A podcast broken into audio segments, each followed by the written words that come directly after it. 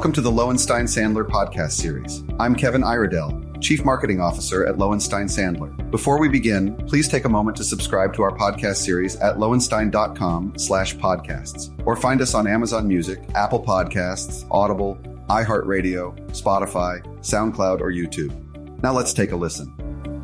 Welcome to Don't Take No for an Answer. I'm Eric Jesse, partner in Lowenstein Sandler's Insurance Recovery Group. And today I'm pleased to be joined by my colleague, Heather Weaver, who's counsel in Lowenstein Sandler's Insurance Recovery Group. So together, Heather and I like to fight the good fight on behalf of our policyholder clients in claims disputes. So Heather, welcome back to Don't Take No. Thanks, Eric. Great to be here. Great. We're also thrilled to have two guests on our program who know their way around the insurance market. So I'd like to introduce our listeners to Josh Weisberg, who is the Chief Risk Officer at Sterling Risk. Welcome, Josh. Great to be here. Great. I'd also like to introduce everyone to Brad Barron, who is partner and managing deputy general counsel at Conner Strong in Buckelew, which is also another insurance brokerage firm. Thanks, Eric. I know it's a mouthful there with all the names and titles. all good. Hopefully I got it right. So we're, we're happy to have you both here. So today for our listeners, we're going to have an interesting discussion about recent developments in the property and casualty insurance market. And our loyal listeners know that we like to keep things practical here on Don't Take No. And, and like I said, Josh and Brad know their way around this market. And so they're going to share the current state of the market, major drivers, newer coverage restrictions that they're starting to see, and they're going to look into their crystal ball and let us know where they think the market is going over the next few years. With that, let's dive in. And I just want to ask a table setting question here. Josh, can you let us know, you know, when we're talking about property and casualty insurance, what are we really talking about? You know, what are the policies and types of coverage at play? You know, property and casualty actually covers a broad spectrum of different kinds of insurance products, but principally when we're talking about P&C in kind of the colloquial sense, what we're talking about is your core property insurance, your commercial property insurance. And on the casualty side, we're really talking about general liability insurance. And there are other forms of insurance that fall under the P&C umbrella. But when we're talking about the property and casualty marketplace, we're really talking about those two core coverages. Thanks, Josh. What type of risks do those property and casualty policies cover? So on the property side, you're looking at obviously your buildings. If you are a real estate owner and you have a commercial real estate building, you're talking about the physical structure. You're talking about your business personal property that you have, your inventory that you have inside that building. You're also talking about potentially your lost income in the event of a claim. So for example, if there's a fire and you can draw revenue from that building, your loss of business income, that's going to be covered under your commercial property policy. On the liability side, if somebody slips and falls on the sidewalk outside your building, and they decide to file a claim against your building, your insurance is going to protect you against that kind of claim. So you're going to have your general liability policy and then your excess liability policies over and above that will give you coverage for that, for that kind of loss. Great. Now that we've gone over what property and casualty insurance coverage is, Brad, can you tell us a little bit about what is going on in the property and casualty insurance market that policyholders should be aware of? If you look back over the last few years, the combined ratio, which is sort of the indication of are insurance companies profitable or not based on the premium they're taking in versus the losses and overhead that are going out the door. That combined ratio has them in the red. So they're paying more expenses and losses than they've been taking in premium for the past few years putting aside investments and where they're getting income from that, you know, you sort of see carriers trying to scramble to get back in the black, right? They want to be profitable just based off of underwriting. And so that's really driving, I think, some of the pressure here.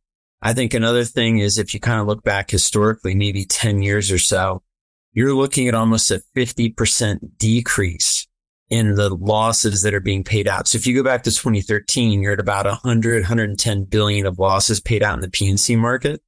And today, last year, I think we're at something like 210 billion. So almost doubling in just 10 years. You know, it's sort of 7% ish compound growth every year in terms of the amount of money that's going up.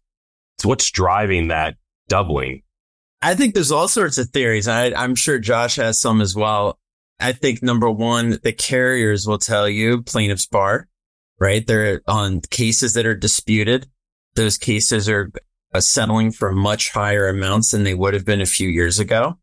That's being driven by juries as well as just sort of carriers not wanting to fight battles with bad facts.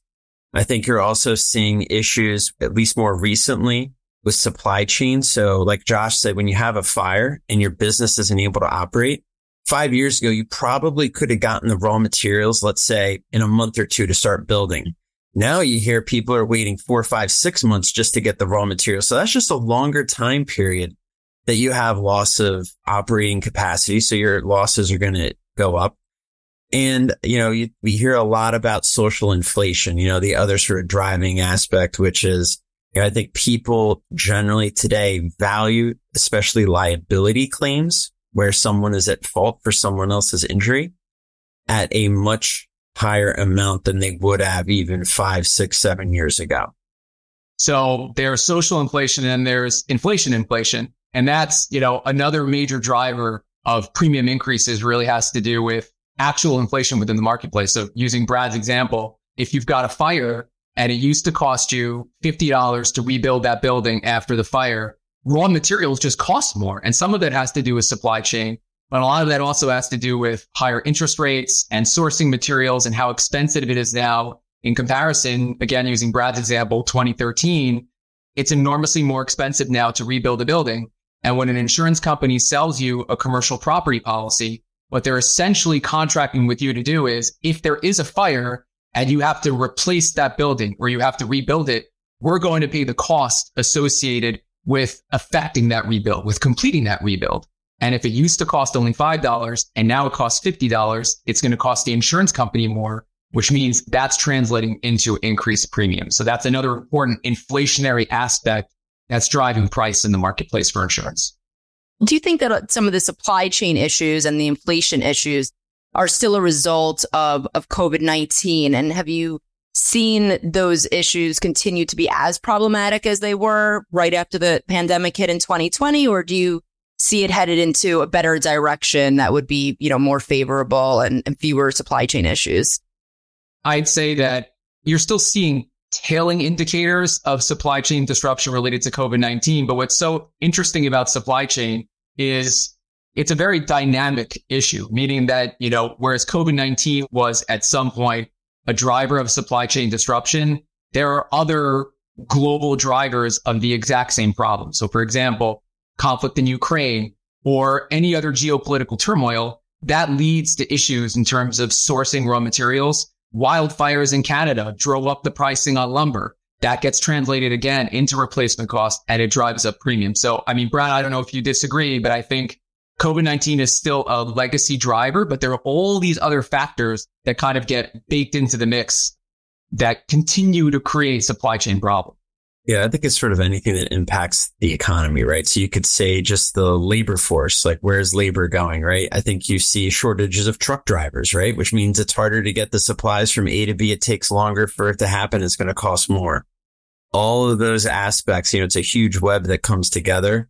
And I don't know that I'm brave enough to say it's going to go up or down. Just that, you know, I think it's still out there. And I don't know that it's getting fixed anytime soon in terms of, oh, prices are going to at least hold steady or go down. Totally agree. What about increases in natural disasters, hurricanes, earthquakes, disasters like that? Has that been impacting the property casualty market? I would say for sure. I have a couple of pet theories about that as well.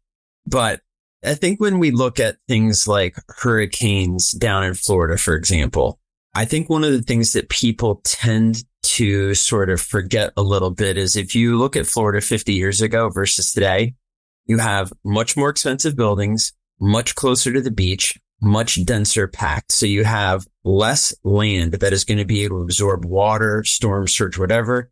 You have higher prices buildings much closer to the potential storm surge. And so you just have a much richer environment for problems and losses in a lot of ways. And so I think that is an aspect when you think about what's driving the losses. When a carrier used to say, well, I'll cover the state of Florida. Well, now the state of Florida, for example, has whatever times the value of homes and property it used to have just because there's a lot more people there with a lot more expensive homes and commercial real estate. It wasn't that long ago. We had Sandy up here, you know, on the Jersey shore for those of us who live in the mid Atlantic. And you combine that with all these other aspects that are going on, especially you look at wildfires, earthquakes, that sort of stuff, it's no longer impacting a small amount of people. You know, the, you always hear, oh, this estimated value of the losses are X billion. I would be surprised if modeling didn't show that these same hurricanes, if they came through 30 years ago and did the exact same level of damage, would be a lot less just because there's fewer people and fewer buildings around. I think that that's true. I think that there's kind of a, a parallel track that this runs on too, which is, and this is just an interesting anecdote. We had in our offices here at Sterling a senior underwriting representative of a major property carrier a few weeks ago. And one of the things that they showed us to Brad's point about increased values in areas that are targets for catastrophic storms or catastrophic losses.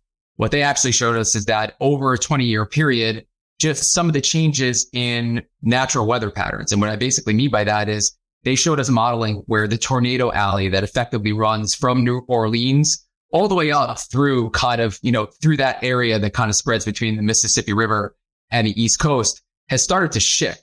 So whereas they used to know that tornadoes ran on a basic general trajectory, it's now moved hundreds of miles to the west, whereas it used to lean closer to the Appalachian Mountains. And the reason why that's so important is when underwriters or commercial property carriers are looking at what's my risk in one particular geographic location, they're looking at what Brad's talking about, which is I've got substantial buildup in one particular area, substantial buildup in the south of Florida.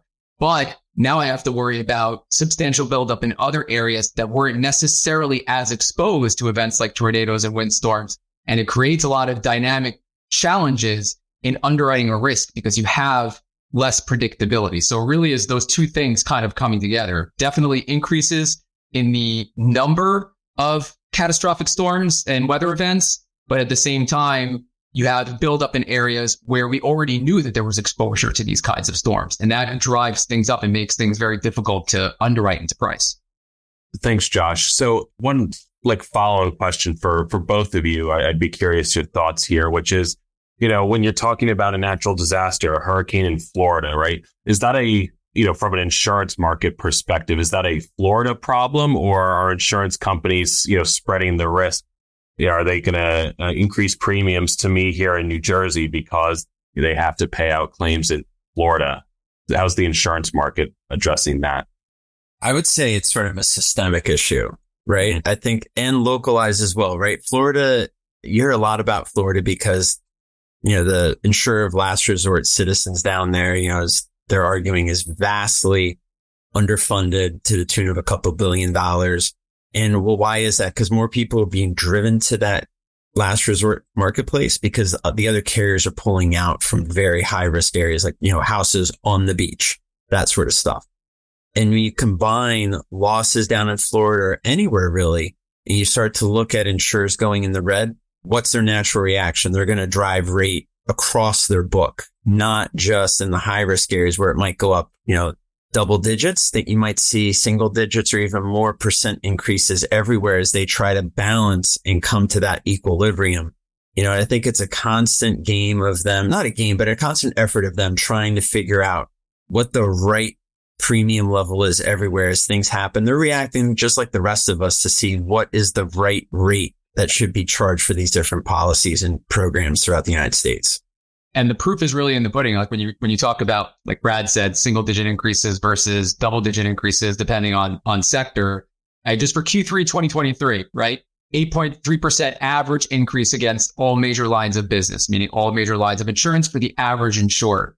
In the commercial property sector, that's 18.3%. So the sensitivities that Brad's kind of outlining in terms of focus on one particular type of risk or one particular line of coverage, such as commercial property, that's also making its way into all other lines of insurance. Just something really interesting uh, when we're talking about wildfires, which obviously pose, you know, a real risk to property insurers. One of the things that we saw with the Canadian wildfires this year was an increase in workers' compensation claims. Why? Because as the smoke conditions were coming into the United States from Canada, construction projects, folks that worked outdoors, they were inhaling smoke and they were filing workers' compensation claims. And so what Brad is talking about in terms of, you know, the unintended consequences or really the unexpected consequences of these kind of catastrophic events Eric, to your point, they're not just insulated to any one particular line of coverage or any one particular type of insured. Carriers need to think about this in terms of, you know, a holistic approach to how do I price my book of business so that I can remain somewhat profitable. And actually, Josh, I just want to clarify this point that I think you touched on because another question I had was when you have these property insurance claims, you know, from Florida, just to to pick on, continue picking out Florida, right? I guess that's going to carry over to not just affect me here, you know, my you know my property insurance or someone's property insurance in New Jersey, but it might affect general liability lines of coverage as well. I think you touched on that. Is, is that right? Absolutely the case. When an insurance company looks at their entire book of business, and they don't just need to do this for themselves. Keep in mind, insurance companies also place insurance on their own insurance policies. It's called reinsurance. And I'm sure we'll talk about that in a few minutes. They need to take a look at their entire book of business, how each part fits into one another. And so that doesn't just take into account one particular type of policy. It takes into account all insurance. And so if there is a catastrophic loss in California related to wildfire, again, talk a lot about wildfire, but related to wildfire in California, that's going to impact the overall book. And so therefore there will be costs that are going to be passed off to insurance in Massachusetts or New Jersey, just based on the fact that you have a single insurance company writing in all those states. One last question in today's episode, Brad and Josh. You know, Josh, you mentioned reinsurance and Brad, I'll kick it to you first. Why don't you tell our listeners how, you know, just the reinsurance market is also just impacting what can be done at the retail level, I'll say. And actually, if you could also just describe what reinsurance is for our, our listeners, I'd appreciate it. Yeah, sure. So Josh sort of gave a quick preview of it. It's essentially insurance for insurance companies. So very few, if any, insurance companies actually hold the entire risk of their portfolio. So they're looking to spread their risk as well to other insurance companies. And that's the process of reinsurance. So there's other insurance companies out there. They're going to say, okay, we will take 20% of your losses for 20% of your premium, something like that in this particular section of your book or across your entire program. All sorts of different machinations in terms of how reinsurance can sort of impact and be placed, but reinsurers as well, because they're just exposed as the frontline insurers are taking additionally a harder look at what are we covering? Who are we covering? What are all the underlying exposures for our clients, the insurance companies, because they don't want to be too heavy in one place or another, right? It's sort of, would you really want to put all your money into one stock or do you want to spread it around a little bit? Insurers and reinsurers want to do that spreading aspect, really even it out as much as they can. So if one place has a loss, it's not catastrophic for the company. Got it. And Josh, anything to add on that? I would say just to add kind of to what Brad said, they're passing it off. But when you actually look at the dimensions of what this all means, I had a conversation with a fairly large insurance company a couple weeks ago where they were telling us that the pricing on their reinsurance, and we're talking about pricing that's in, in the nine figures range, the pricing on their reinsurance had gone up by a multitude of doubling. The pricing doubled and the deductible for their reinsurance also doubled. And this was also a nine figure increase. And so the challenge there is obviously you're retaining more risk because the deductible, just like on your homeowner's policy, that means the first $5 belong to you. The rest belongs to the insurance company. In this case, the first $250 million worth of losses belong to the insurance company and the balance belong to the reinsurer, but at double the price, double mm-hmm. the premium you know, that's really the real detail that's driving some of these problems. Got it. Well, Brad, Josh, Heather, I want to thank you for this informative discussion. You know, these are definitely issues that have, you know, as we talked about, broad reaching implications on the insurance market and they're affecting businesses and, and individuals everywhere, you know, whether they're they're subject to the insured events or not. But we're going to pause here for today, but we're going to keep the discussion going in the next episode of Don't Take No for an Answer. So, to our listeners, stay tuned. And to Brad, Josh, and Heather, thank you. Thank you for listening to today's episode. Please subscribe to our podcast series at lowenstein.com slash podcasts or find us on Amazon Music, Apple Podcasts, Audible, iHeartRadio, Spotify, SoundCloud, or YouTube. Lowenstein Sandler podcast series is presented by Lowenstein Sandler and cannot be copied or rebroadcast without consent. The information provided is intended for a general audience and is not legal advice or a substitute for the advice of counsel. Prior results do not guarantee a similar outcome. Content reflects the personal views and opinions of the participants. No attorney client relationship is being created by this podcast, and all rights are reserved.